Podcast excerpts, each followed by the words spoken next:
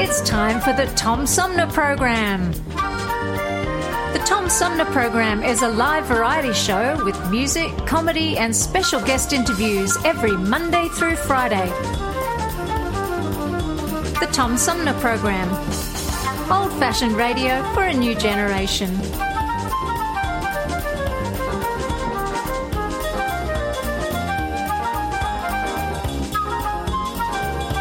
Our theme music is Fruit of the Louvre, provided by Flint composer producer Howard Eddy.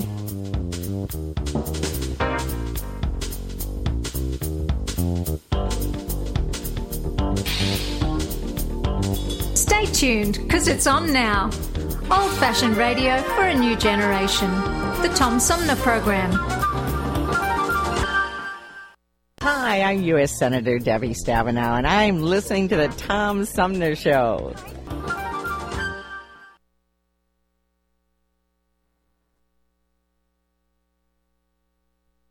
Hey, good morning, everybody. Welcome to the show. I'm Tom Sumner, and as always, we've got a good one in store for you today.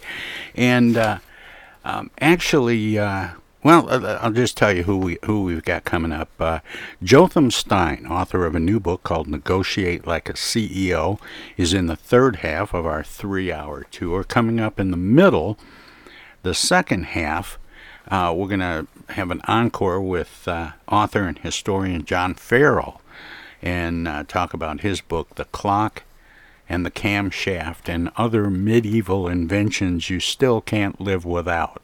it's an interesting collection and an interesting book. Um, and we're going to start out with uh, Mike Johnston, who is the um, author of the Confessions of a Dork Lord series and uh, book two, Grave Danger, is out. And um, interesting uh, thing I found out in our conversation, which we just had recently, that uh, Mike is. Um, let's see if I get this right. Um, yeah, Mike. Mike's married to Melissa De La Cruz, who has been on the show uh, several times in or at, le- at least a few times two two at least maybe three or four. And i suspect that uh, her husband mike johnston will be back to talk more about the dork lord. He has an interesting perspective on uh, flipping the script on fantasy fiction in terms of uh, villains and heroes. But we're finally getting some decent weather and uh, I, I actually cooked out on the grill last night. I'll be doing that some more uh, over the next week or so as we get this uh, this warm weather finally. And uh, in honor of that, because I have an extra couple of minutes before my conversation with Mike Johnston, I'm going to squeeze in uh, a little music by uh, performed by uh, Greg Nagy. It's actually from George Harrison and the Beatles originally. Um, but in honor of the weather, we're going to kick it off with, with just a little bit of music, and then we'll get into it with uh, Mike Johnston about the Dork Lord and the, the latest installment, Grave Danger. So, don't touch that dial, don't click that mouse. There's lots of uh, interesting stuff coming up. Also, uh, Flint author Connor Coyne will be joining me in the first hour of tomorrow's show. You might want to jump in for that.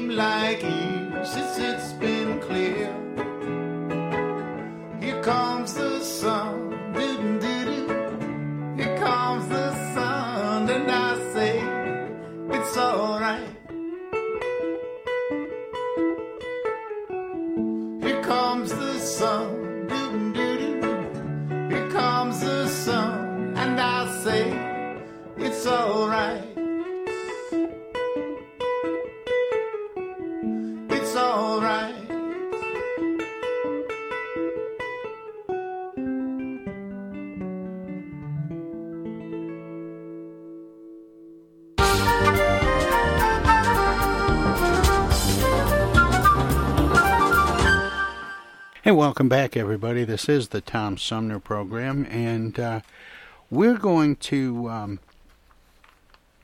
talk with uh, the author of um, a real interesting series that sort of flips the scripts on heroes versus villains. It's the Confessions of a Dork Lord series, and uh, book two is out now, Grave Danger, by Mike uh, Michael Johnston or Mike Johnston rather, and Mike joins me by phone. Good morning, Mike. Welcome to the show. Good morning. Thanks for having me here. Um, Let's. Uh, what is it about villains that makes them so appealing, from Billy the Kid all the way up to Darth Vader? Yeah, um, you know, I um, I was really interested in the villain and and maybe writing a book about the villain. They're they're basically you know the ultimate outcasts or underdogs. Let's face it; these are the guys who always seem to fail. Who, in the end, never get it right, and they always lose. And you know, maybe for me that's relatable, or at least in my life it is. Um, you know, these aren't real villains. They're not the Vladimir Putins of the world. They're the the Saurons from Lord of the Rings or the Voldemort from Harry Potter. And I thought, you know, it'd be interesting to, to hear from from the bad guys in a book, and that was kind of the genesis of Confessions of a Dork Lord. Our hero Wick is the son of a Dark Lord. Um, basically, he's got Voldemort for his father. He's a Malfoy um, who is expected to follow in his father's grim footsteps, um, and isn't quite sure he wants to do it. So he's he's an interesting character, and that was where I started. Son, son of Doctor Evil. son of Doctor Evil, yeah.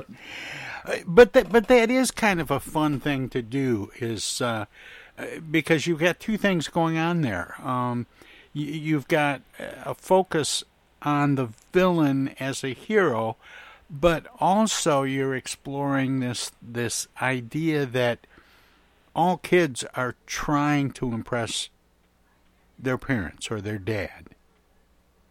Sure. I mean, every kid, you know, comes into this world and, and finds expectations thrust upon them from teachers to parents. Um, in this case, my hero has has has lost his parents. The Dark Lord was vanquished, but he's he's got a he's got a guardian who's a general and thinks about the military. So he's he's filled up with expectations, and he's not sure if he can meet any of them. And, and you know, that's that's a feeling that I've definitely had at times in my life, and I think most people, you know dealing with expectations and what we can actually deliver and maybe what we want to deliver you know maybe we don't necessarily want to do what everyone expects of us, and we want to find our own way to fit into the world. So th- those are the issues he's dealing with. But of course, you know, we're in a we're in a fantasy context, we're in a humorous context. So I bring humor to these and you know imagination because I, I don't believe in teaching directly to the kids. We can't tell them exactly how to live. You know, we have to you know put a spoonful of sugar with it with with these thoughts, and so that's kind of what Confessions of a Dork Lord is. You know, I was reading uh, about you a little bit, and um, and I shouldn't be surprised, but I was a little surprised to find out that you're um, married to Melissa De La Cruz. Correct. Um, my wife is also an author. Uh, she's a fairly well-known uh, author for children and for teens. Also writes a lot of fantasy, but occasionally writes for adults too. Um, which which I actually I started out writing for adults. I have another series called The Amber Throne. The first book, Soleri, from Tor Books. So I've written for adults and kids too but yes, we are a two author uh, household, so perhaps unique and, or not too unique. You know, that's great. Melissa's been on the show a couple of times, and uh, oh, great. And and so I was I was thrilled when I saw that, but it also raises a question because I always ask, you know, a lot of a lot of writers are are writing in their spare time while they're doing other things mm-hmm. to you know sure. make ends meet, and I just wonder, um, does a two writer household make enough money to to, to write full time and, and. Uh, make enough. ends meet? Um, you know, I, I have written uh, part time uh, quite often, and uh, I'm trained as an architect. I have a master's in architecture from Columbia. It's something I studied and a profession that I worked in, and even had my own firm for a time. So I I definitely have experience with juggling worlds. Or, you know, so does my wife. She actually was a computer programmer in another life, and so she's she had to juggle two worlds when she started writing, and she had to you know have one foot in each and learn to transition. So it's you know we both have been through that transition. We're both writing full time now, so we are you know paying the bills and having a kid in school and a house. So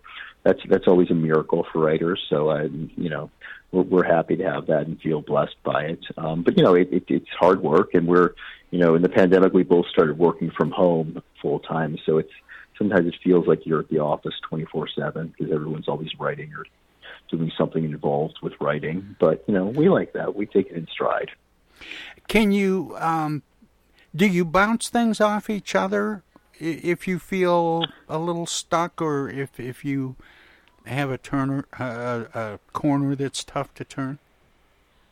Yeah, and you know, I think there are moments when we don't want to feel like we're in the office twenty four seven, so we don't always talk about writing, but it does come up often. And you know, it would be silly not to you know take advantage of having another professional writer in the house, and that goes both ways. We definitely um, we'll use each other's skills and our creativity, and sometimes just you know the other person's ear. You know, I found that so many problems are solved simply by talking out loud, by by just saying what your plot is and having to articulate it to another person. Sort of gets the gears moving in our mind, and that can be a, an amazing way to just solve a problem. Just speaking out loud, and then you know having a professional writer there doesn't hurt because you're gonna you're gonna get some feedback and some experience. So yeah, I will talk we'll talk plot points, we'll talk ideas, we'll talk where to go with the plot point, and we'll also send each other drafts um, because sometimes you just have to read the thing uh, to understand what's going on, and we we do that often enough. So there's there's a considerable amount of collaboration actually. You know, I also read that you think of yourself as the original Dork Lord. um, how how is that? Um, how how much of the, the whole concept of, of a dork lord is actually based on you?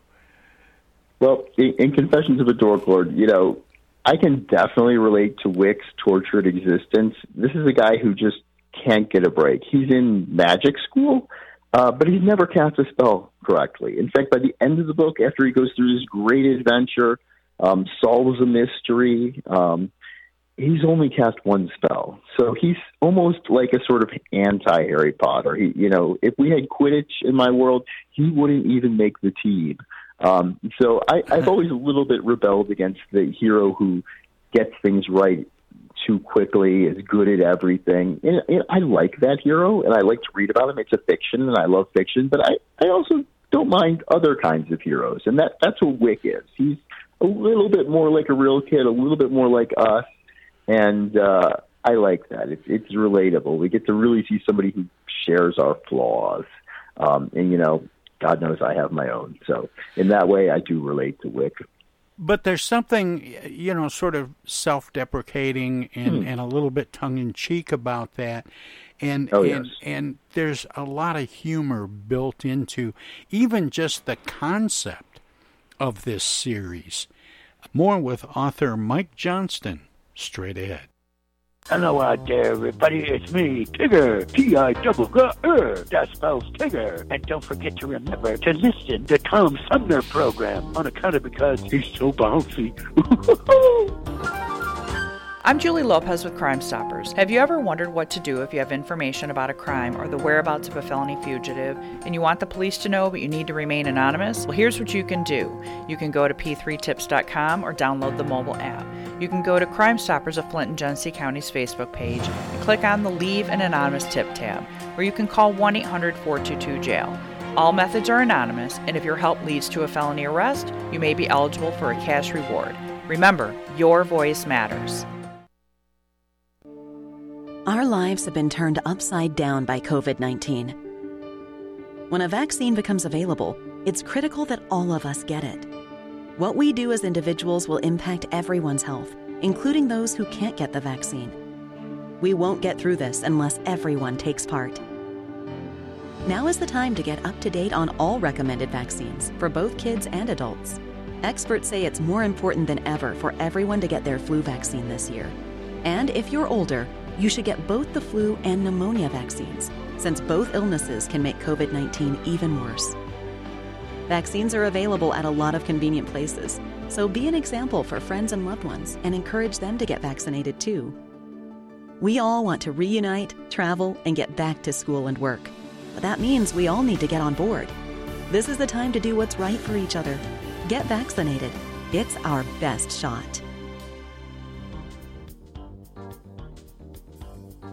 Hey, this is Tom from the Tom Sumner Program. Catch me and a gaggle of great guests weekdays on Our Voices Radio, WFOVLP 92.1 FM. You never know who might drop by. Joe Vai from the Blue Hawaiian. Dan Sterling. Congressman Dan Kildee, Alexander Zonjic, actor, comedian Jonah Pody, Woodrow Stanley, U.S. Senator Debbie Stabenow, State Senator Jim Ananich, comedian Brian McCree, the unknown comic, Mark Farner. And Tom, I want you to know Tom's my friend. You you've always got great questions, and you know the material, and you, and you care about it, and it's uh, it's that's impressive. Nice to be with you, Tom. And I admire you for reading all of that. I haven't read the whole thing. I've got willing to admit that. Hey, Tom, this is my favorite interview always. You you, it's like having coffee at the kitchen table with you. Tune in Monday through Friday from 9 to 12 right here on 92.1 of a kind and check out our website at tomsumnerprogram.com.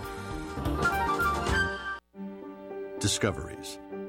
They happen when we least expect them in places we thought we knew. And discoveries have a way of teaching us a little more about ourselves along the way. Welcome to Flint and Genesee County, where up north meets down south. Home to Michigan's largest county park system and a vibrant culture. A place filled with discoveries we've yet to make throughout acres of beautiful lakes, wetlands, and woods, and in the diverse city beyond. Where the uplifting melodies of gospel choirs fill the air, where the work of renowned artists color the galleries and museums, where the fresh fruits and vegetables at the downtown farmers market awaken our senses, and where the cultural center and planetarium broaden our view of the world. Let's spend a few days enjoying the wonders of Flint and Genesee County, where the joy of discovery is pure Michigan. Your trip begins at Michigan.org. Babies come with lots of decisions. Cloth or disposable? Crib or bassinet? So when it comes to protection, go with the safest, most effective choice vaccination. Get all the recommended vaccines for your baby by age two to protect your child against 14 serious childhood diseases. For more reasons to vaccinate, talk to your child's doctor. Go to cdc.gov slash vaccines or call 800 CDC Info. A message from the Centers for Disease Control and Prevention. This is Congressman Dan Kildee, and you're listening to the Tom Sumner Program. More with author Mike Johnston straight ahead. How important is humor in attracting especially middle grade readers?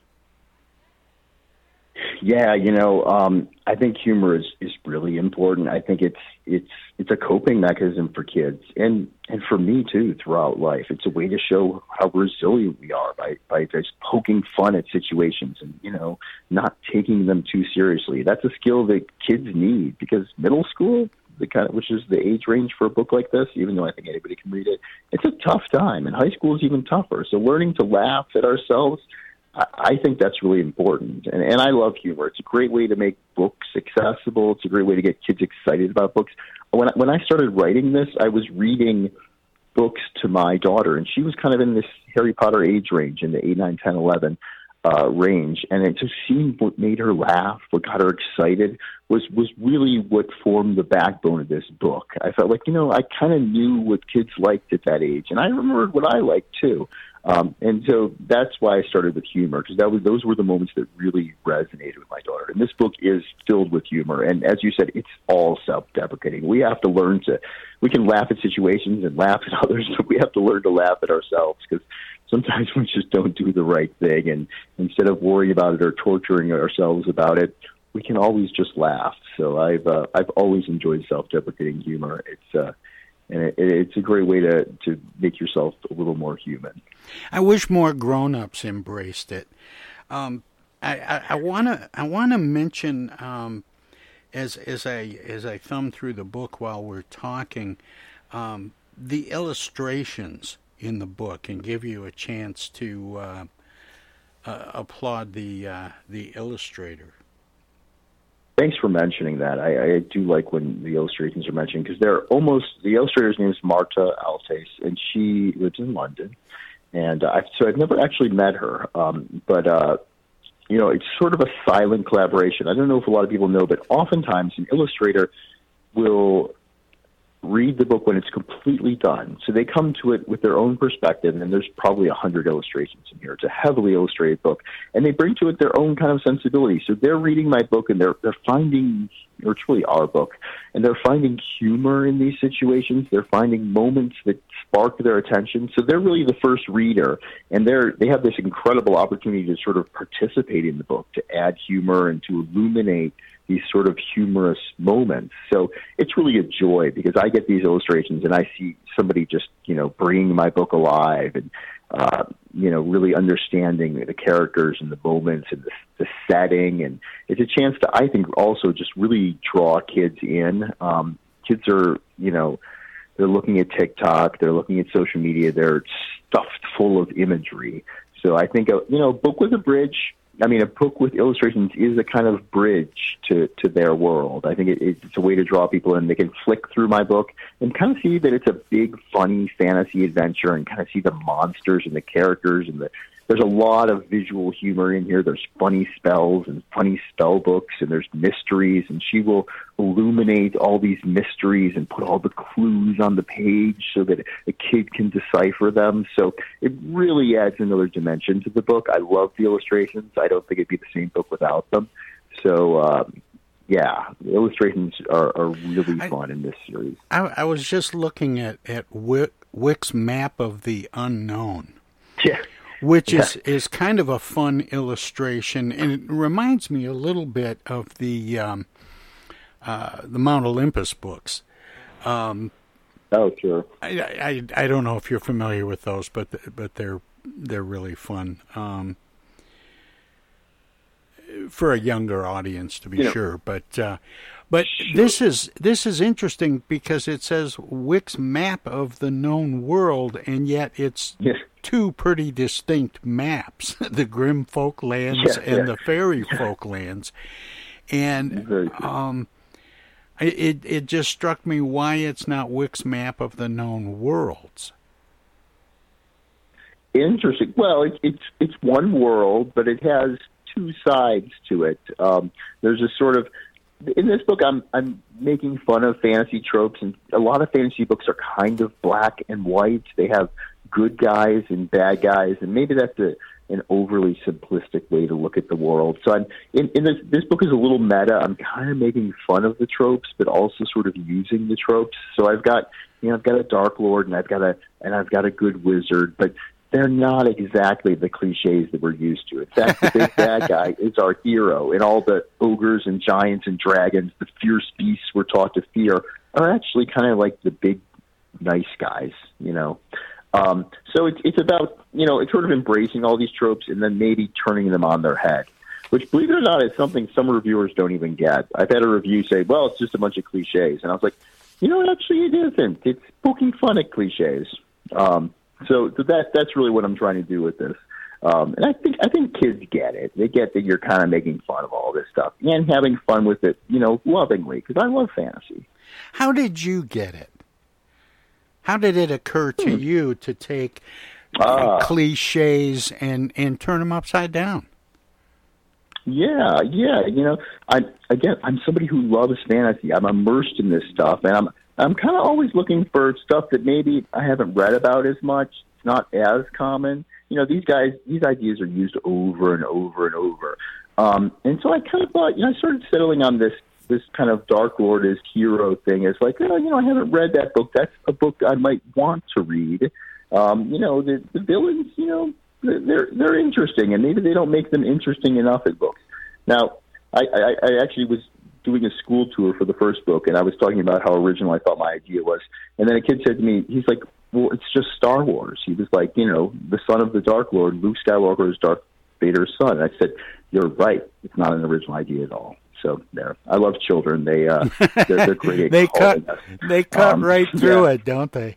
they cut right through it. They're like, yeah, it's original, but no, it's not at all either. And I think, you know, that's good. It is Star Wars. So my book is also just Star Wars in a sense. But you know what's interesting about that, and and I certainly meant absolutely no offense when I compared the map at the front of the book to uh, Oh, the map at the front of the Zeus books. Um, it's not Yeah. unusual, especially in fantasy books, to have maps because very often you're inventing your own world, and it's nice to have Exactly. points of, of reference. It is. You know, there was a there was a quote when when a lot of people talk about Lord of the Rings, they said, you know, that one of the characters is the world, and that you know, with other books, you put the main character on the wall. And people who were fans of the Lord of the Rings used to put the map on the wall because they were in love with this world and how detailed it was. And I think people who like fantasy really like world building. They like taking time to develop a world, and and one of the kind of outward manifestations of all that world building is the map. It's the thing where we record all the places we've invented and keep track of them. And yeah, definitely, as you said, um, you kind of need a map to access them because we all know the geography of our world. We can say Pittsburgh's here and Paris is there, but you know, when you do that in a fantasy world, people just Yeah, where's at you with where's the land of elves? Exactly, exactly. So it ends up being a little bit silly, but you know, maybe the map makes it more concrete, sort of brings it to life for people. It definitely does for me. I love when I see the map. I always sort of dive into it. You know, I like to peer down into these little worlds from above. When you do that, Mike, when you create your own world, how much freedom does that give you, and how much responsibility is there for creating the rules that run that world? You know, I think ultimately whatever you do has to be in service of the story and in service of the plot and the characters and the direction they're heading in. You know, and I, I think that there could be a temptation to be self indulgent, to spend too much time on world building and to, you know, throw down a page of exposition, meaning where you just simply explain. And so I, I think there's probably traps involved in world building where it can definitely bog down a story and get in the way. Um, so whatever I do has to be, you know, I have a character and he's in a situation that he's trying to work through and solve. And so the world needs to grow out of that. It needs to be part of that situation. And uh, if it isn't, it's just getting in the way of a good story, you know. And I think there's there's a temptation there to indulge too much. So I'm, I'm mindful of that. You know, story comes first, and the world is plastic. We can bend and mold it like clay. uh, in a fantasy world to service that story. Um, It's you know, this, these are fun books. These are humor, so it has to serve that. That's that's interesting, Mike, because I ask a lot of writers, you know, which comes first, the story or the characters. Um, you know, Hmm. do you come up with a story and then cast characters in it with Hmm. people that these things would likely happen to, or do you come up with characters and figure out what kind of mischief they'd get into? Yeah, I mean a little bit of both. For me, it, it's there's like a feedback cycle there. You know, it's that you start with a character in a situation, and then it kind of, it sort of snowballs. You sort of you, you know, the situation grows. You find characters that you know fit that situation, that work in that world, in a world that fits that world. It seems that you know I, I tend to start with like a sentence almost, like you know, literally this. The genesis of this book is probably Son of the Dark Lord. And then you ask yourself, well, what is he doing? Well, his dad was killed. So, okay, he's following in his dad's footsteps. How does he follow in his dad's footsteps? What are what are the obstacles in his path? How ultimately can he do that? And so, okay, we have an initial scene where he is trying to get on the brute list, where he's trying to prove himself. He fails. So it starts out with a failure. Okay, now I need to try even harder to follow in my dad's footsteps. How can I do that? So I sort of start with one, literally, my books are always a sentence and then a paragraph, and then they sort of snowball out of that initial idea. Do you outline or do you tend to binge write? Yeah, you know, I do outline extensively. I'm I'm trained as an architect, so I kind of have this organizational background. I like organization, um, so I like to outline extensively and to work out ideas and characters in the world. I'll even do chapter outlines. But you know, that being said, I, I think that when we actually come to the act of writing, it's important to have very few restrictions. So I will have a structure, and then I will improvise in that structure when I write. Um, I'm actually I used to be a jazz guitarist um, especially in college. And you know, jazz guitarists will learn s- songs from a fake book, which is you know sort of jazz classics. They have a certain melody, a certain set of chords, and they will improvise over those. They have That's one kind of one time. It, it's it's just a, a a page with one time through everything. It's got a verse and a chorus, Mhm. and and you can Yep. you know just go from there. Mm-hmm. Exactly. So I, I, I like to organize. I like to prepare, and then I like to improvise because you have to surprise yourself too if you want to make something interesting. When you're when you're doing that, when you're improvising a story, um, does it often feel like the characters are telling you what happens next? You know, I don't know about that. That's an interest. I have heard that. In fact, in, in another interview I was doing earlier in the day, I had a, had a, an interviewer who was an author suggest that to me, and I've often heard that said. So I, I feel like some authors must go through that process. I, I feel like I don't. I feel like for me, it's a, it's a, it's a. There's a narrative there, and I and, and I'm when, when I'm writing, I have a certain narrator's voice in mind, and that's to me that feels like that's what the driver of the story is. I have a the narratorial voice is and it has a certain perspective. It's a certain person who's kind of telling you this story, and so that that's what drives it for me. And maybe maybe that's what people mean by character, but uh, but I, I have a narrator in mind, and and they they have a certain sensibility. In this one, it's it's a lot of humor, it's a lot of fun fantasy jokes for kids, um, and so I try to stay true to that voice. You know, it's interesting. You've used the word narrator several times. And Yeah. and I think that's interesting because a lot of times when I talk to writers, especially um, Yeah. writers that deal in in fantasy worlds, it's much more visual. Interesting. You know, this this book may be unique in that sense because it's uh, Confessions of a Dork Lord are confessions. They are journal entries, and it's a diary format. So it's uh, similar to say something like Diary of a Wimpy Kid, where somebody is writing down their their experiences. So there's a really strong sense of his voice in this book. Um, and so, yeah, it, it's a lot. Like, when I write for adults in my adult fantasy series, they are much more visual and descriptive, and some of the descriptions are what one might say is slightly more long-winded because that's epic fantasy. We love that. We love that long world building. But for kids, you know, you got to be a little bit more on your toes. It, it, it's the it, the books are quicker, faster. You can't linger too long, and and we're also in a, in a very different voice. So yeah, so maybe it is maybe I, I use that term a lot because I'm I'm in this sort of diary journal world um, where you definitely get the feeling that there is one guy writing this down for you to read. No, it's just it's just interesting because I've talked to so many writers who will say, you know, when they're putting a scene together, they're they're Mhm. literally visualizing it, and and Oh, here you're sure. talking about as you're going through this process, you're hearing a narrator's voice, and I, I just I find Oh, that sure. I- I, I find that really cool and probably something special about the experience of writing this book.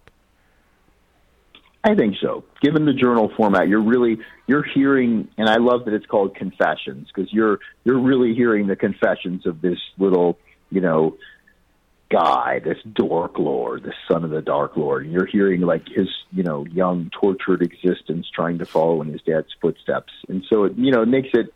Journals are a little bit more intimate, right? And when, and when we read them, we're kind of peeking into someone else's journal and hearing you know, reading their thoughts. Um, so I think that's the appeal of this type book.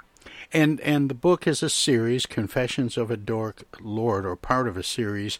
This is book two, Grave Danger. Um, Mike, book two of how many?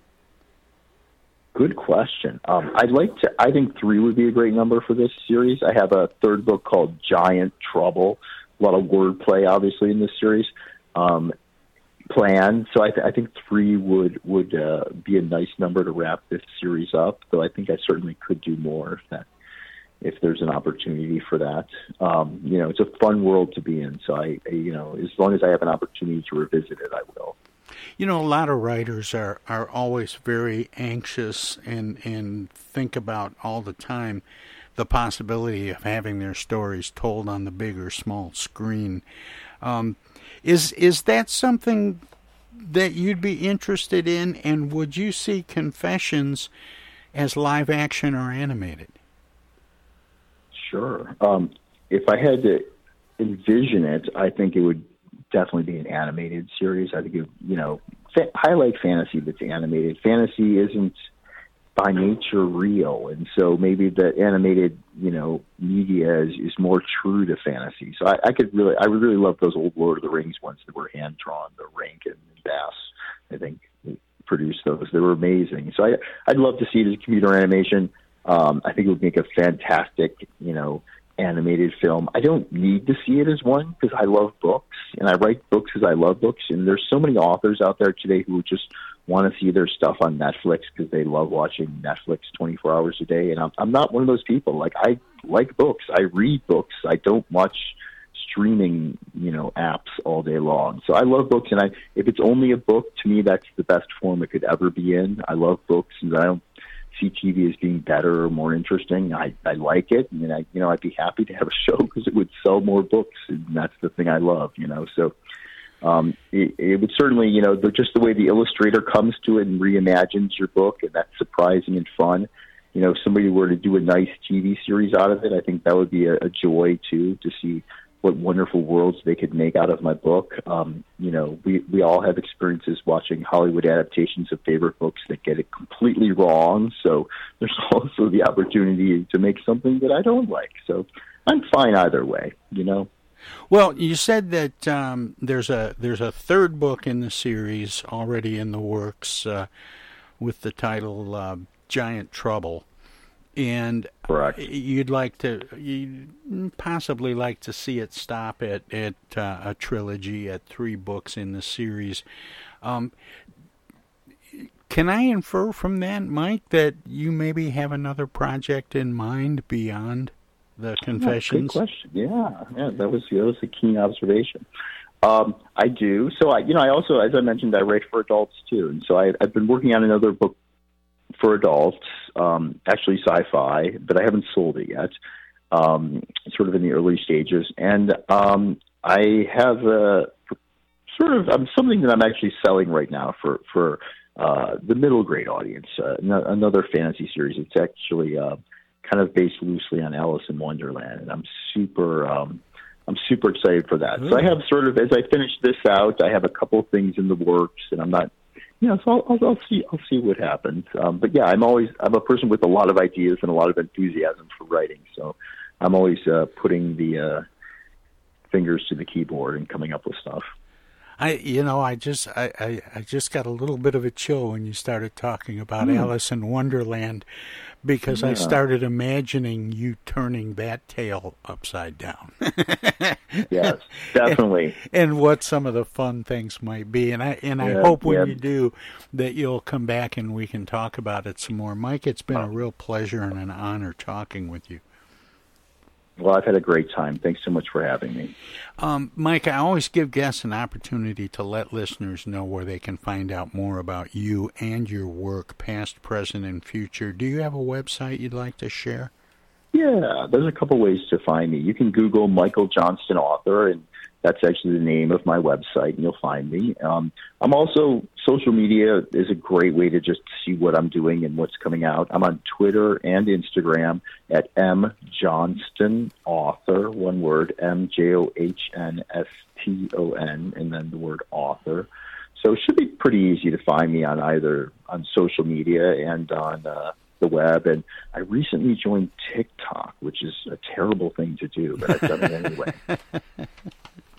Well, maybe you'll turn that upside down. That'd be fun. Yeah, yeah. Mike, thank you so much, and keep up the good work. Wonderful. Thank and you tell so. Melissa I said hello. I will definitely. All right, take care. Bye. Bye. That was uh, Mike Johnston. He is the uh, author of a uh, a series um, called Confessions of a Dork Lord. Book two is Grave Danger, and um, and he says uh, book three is uh, coming down the pike. He's married to children's book author Melissa De La Cruz, who has been on the show a couple of times.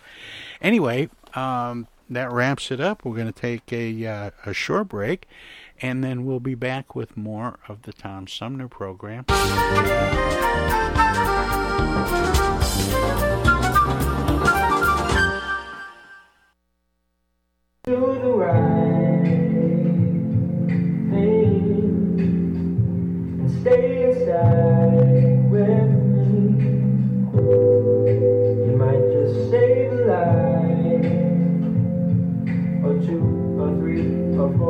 maybe five.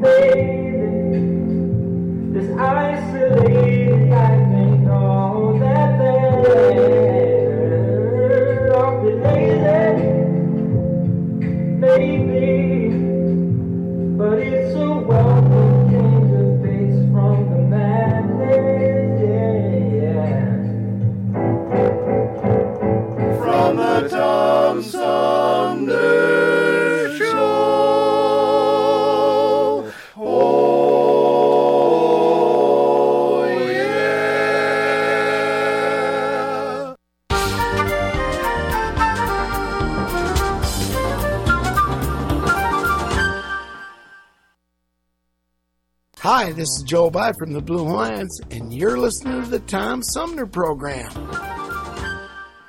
Right now, the COVID 19 vaccines are available to millions of Americans, and soon they will be available to everyone. This vaccine means hope. It will protect you and those you love from this dangerous and deadly disease. I want to go back to work and I want to be able to move around. To visit with Michelle's mom, to hug her and see her on her birthday. You know, what I'm really looking forward to is going to opening day in Texas Ranger Stadium with a full stadium. We've lost enough people and we've suffered enough damage. In order to get rid of this pandemic, it's important for our fellow citizens to get vaccinated. I'm getting vaccinated because we want this pandemic to end as soon as possible. So we urge you to get vaccinated when it's available to you. So roll up your sleeve and do your part. This is our shot. Now it's up to you.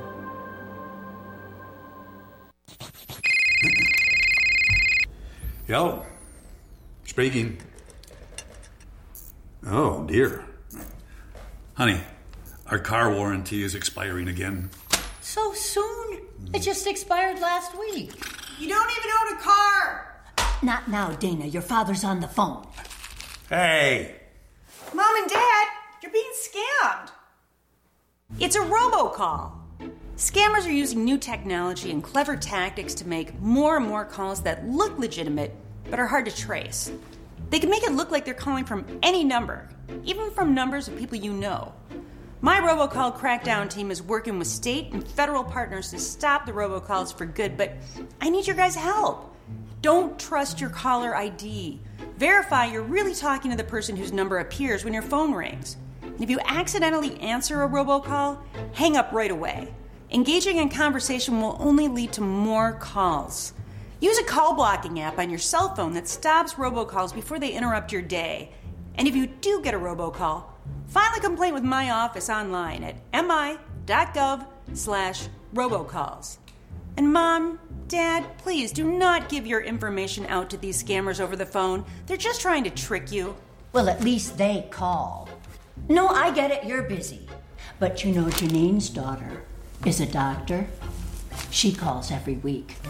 A doctor. I'm Michigan Attorney General Dana Nessel.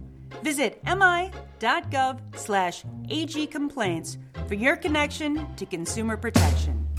It's 2022, and this year the Tom Sumner program begins its 15th year. It would not be here without support through the years from individuals and organizations like these. Seth David Radwell, East Village Magazine, Flint Institute of Music, Hello, I'm Maestro Ricky Diemecke. Flint Community Schools. MTA Flint, Flint Comics and Entertainment, Hamady Complete Food Center, the Flint River Watershed Coalition, W.H. Wisecarver, the Genesee County Road Commission, Sloan Museum Auto Fair, Thomas Appliance, the Genesee Health Plan, Swiftlet Technology, Mott Community College, Pure Michigan. Friends on Facebook have also helped by contributing to the show's online fundraisers two or three times a year. If you would like to help the Tom Sumner program continue to thrive by becoming a sponsor, send an email of interest to tom at tomsumnerprogram.com. Add your name to the list of supporters, past, present, and future. Technical assistance for the Tom Sumner program is provided by Swiftlet Technology, engineering and IT services at swiftlet.technology.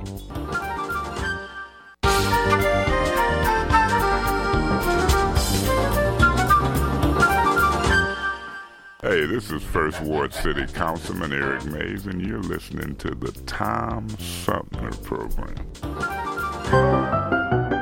Welcome to this presentation of the Comedy Spotlight on the Tom Sumner Program.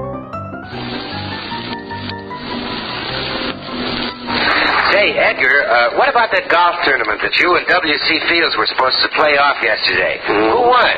Well, we, we didn't get very far, Bill. You didn't, Ed? What was the matter? Well, I should have known better than to let Charlie caddy for us, of course. well, Edgar, do you mean there was trouble? Well, I'll, I'll tell you what happened, Bill. See, Charlie and I got out there first, and it was a, it was a beautiful morning. It was a great day, and a perfect day for golf, I see. And uh,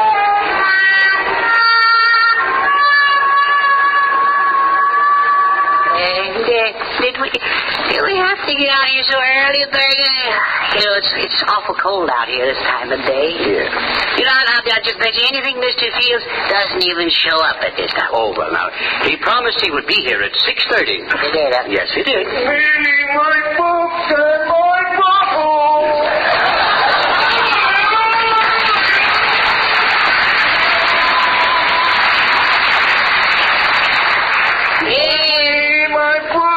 a sucker for singing out that little Jane Powell one, Jane Powell was. My voice isn't anything like hers. Uh, no, it is no. Oh. WC voice. Uh, You're a walking ad for black coffee, Dale.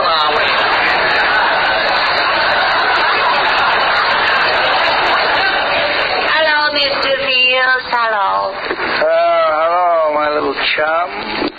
I was thinking of you only yesterday. No, you were? Yes, I was cleaning out the woodshed at the time. Reminded me of you. Yeah. Mr. Fields? Is that your nose or a new kind of flamethrower? Very funny, Charles. Very funny. What's this kid doing around here anyway, Edgar? Well, I'm going to be your caddy, Mr. Fields, and I'm going to keep score, too. Uh-oh. He suspects. Uh, well, uh, would you rather I kept score, Bill? Well, to be perfectly frank with you, Edgar, I never trusted either one of you. What do you mean by that, Craig? I want you to know that Bergen is just an honest man as you are. You crook, you. you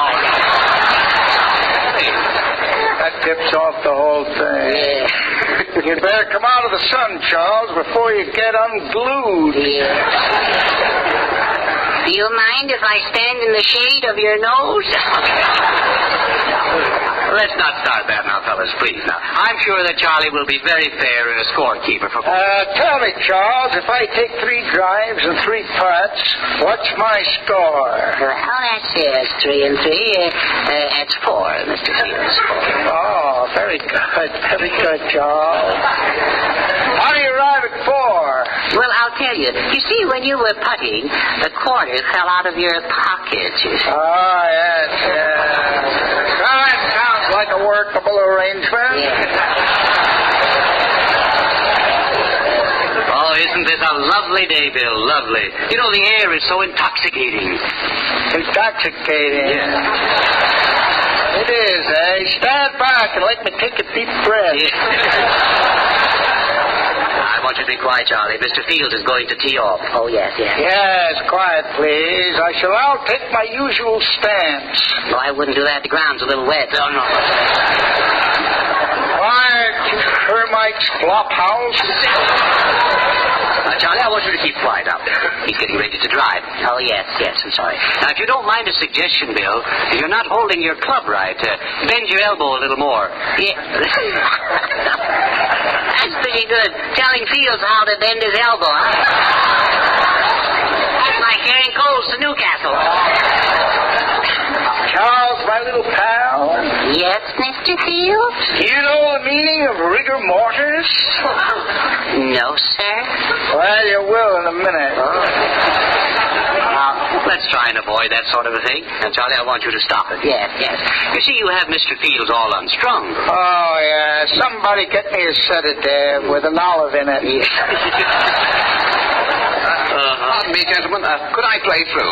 Well, we'd rather you didn't. You see, we're getting along in a minute now. Oh, I'm sorry. Of course, there's no harm in asking. I wouldn't be so sure.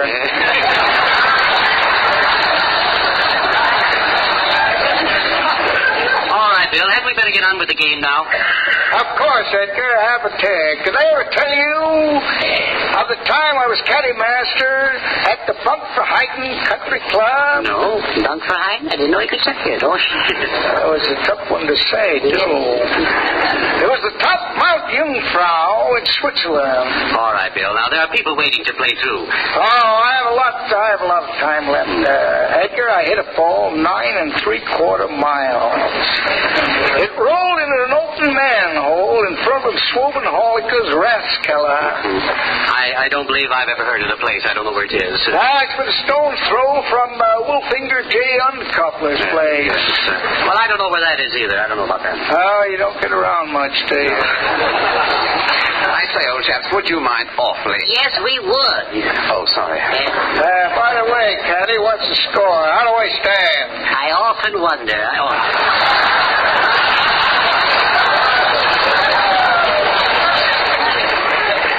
There is no score, Bill. We haven't started playing yet. Oh, so we haven't, Caddy. Uh, you'd better give me my ball out of uh, my golf bag. Yes. Is it is it uh, is it in this compartment, sir? Uh, no, that's where I keep my olives. Oh, You know, this is the first golf bag I ever saw with a faucet on it. What's in there? Oh, little snake bite remedy.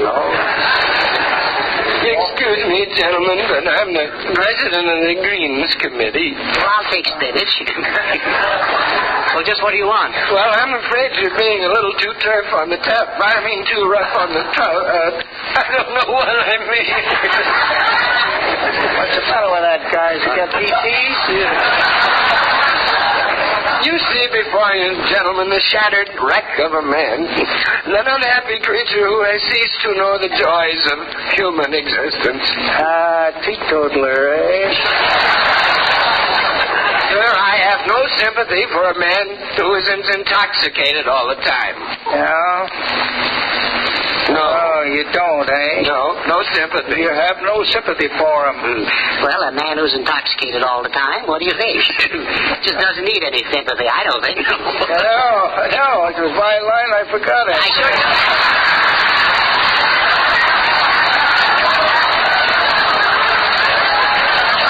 That was a good one, too.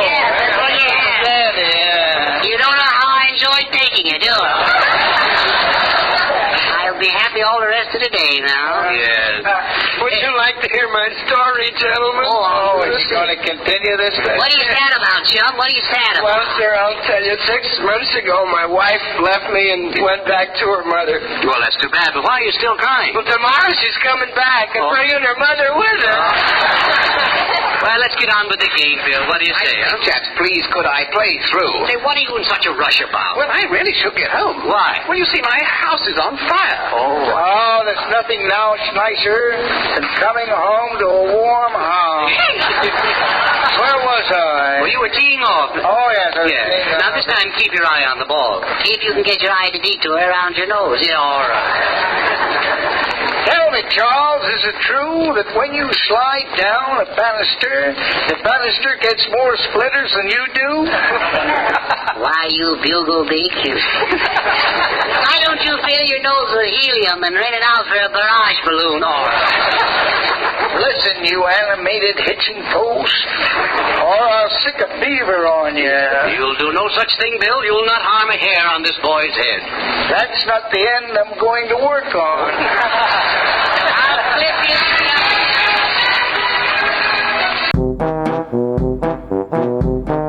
This was another comedy spotlight on the Tom Sumner program.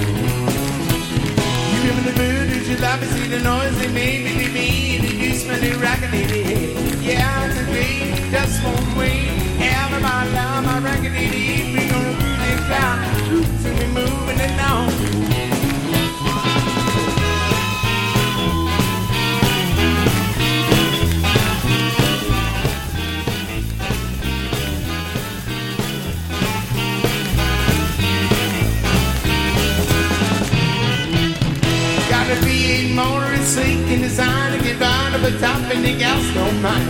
Cruising down, cruising down the